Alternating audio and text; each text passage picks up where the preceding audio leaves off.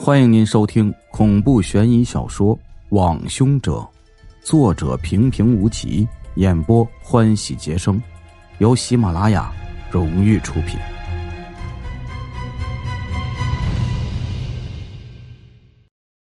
第十五集找妹妹。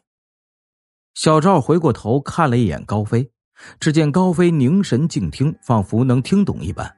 看到那个孕妇走出了楼道之后，高飞皱了皱眉头，说道：“他说的是俄语。那个孕妇跟电话里的人说弄错了，孩子弄错了，这下坏事了。”高飞小声说道。小赵反应过来事情不对，急忙追了出去。树荫下的小道上已经没了那个孕妇的踪迹。小赵回过神来，打量了一下高飞，问道：“你懂俄语啊？日常交流没有问题吧？”高飞脸色微红，小声答道。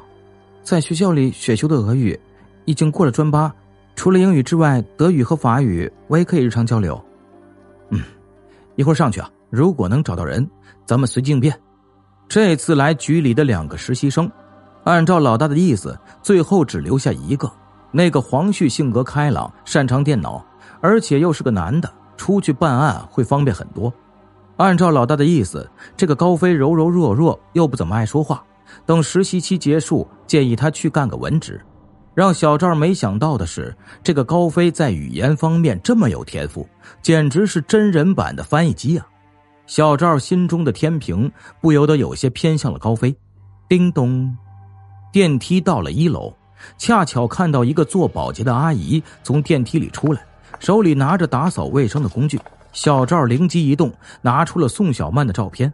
这张照片还是从宋小曼同学的帖子里扒拉到的，那时候大概是刚刚入学不久，有同学在一次聚会中无意中拍到的这一张。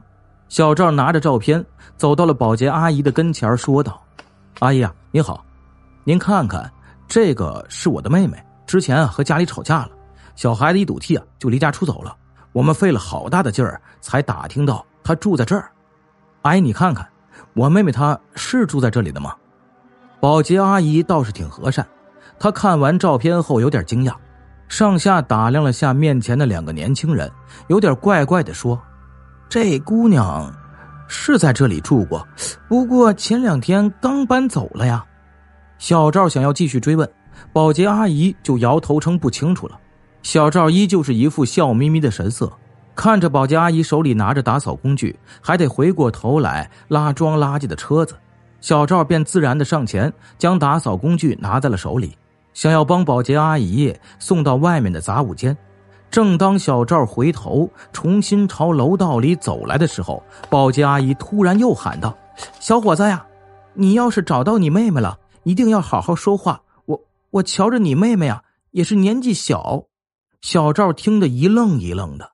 这个保洁阿姨咬了咬嘴唇，最后才吞吞吐吐的说道：“你妹妹之前应该是住在九零二室，不过我发现那套房子里住的好几个姑娘都是孕妇。”保洁阿姨自然知道这话说出去会有什么后果，她和这栋楼上的不少邻居都见过那套房子里的女人们一茬子接一茬子的换，唯一不变的。就是每一个到这个屋子里来的女人都是孕妇，不过他们从来没有听到过孩子的哭声。想来这些女人们生下孩子之后便不会住在这里。铁打的屋子，流水的孕妇，这样的怪象，周围的邻居久了也就习惯了，谁也没有想过去深究事情的始末。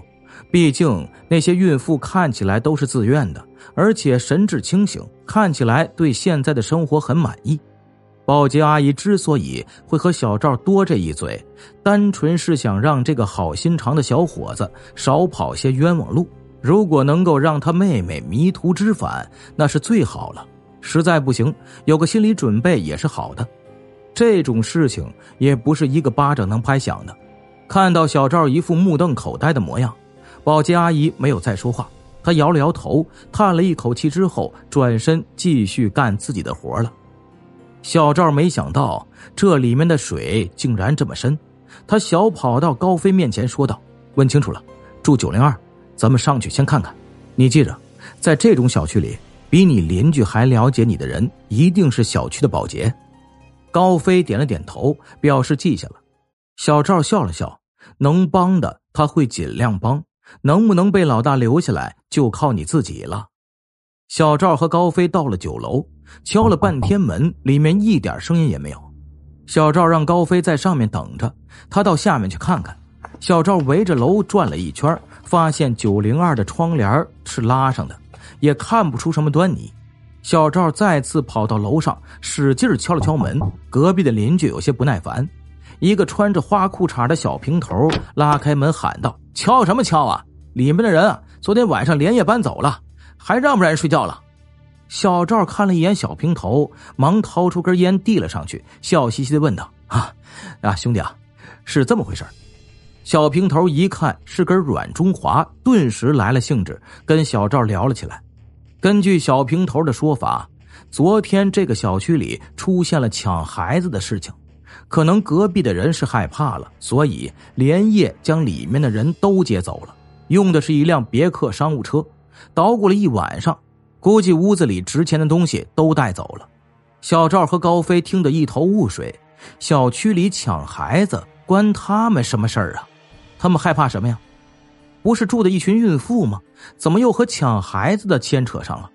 小平头是倒班工作，跟邻居接触的不多，知道的有限。他建议小赵去问问楼下聊天的老太太。小赵和高飞两人只能下楼想办法加入老太太们的聊天群体。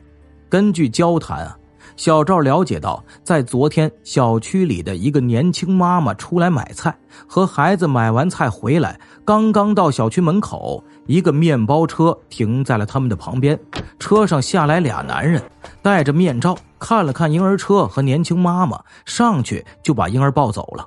走在后面的面罩男孩扔下了一个牛皮纸袋子，临上车的时候，对着年轻妈妈说：“之前谈好的价一分不差。”年轻妈妈反应过来，追着面包车大声哭喊着孩子的乳名，引来了不少围观的群众。很多热心人帮忙追赶，面包车跑得飞快，眼看着开进了一条小道，飞驰而去。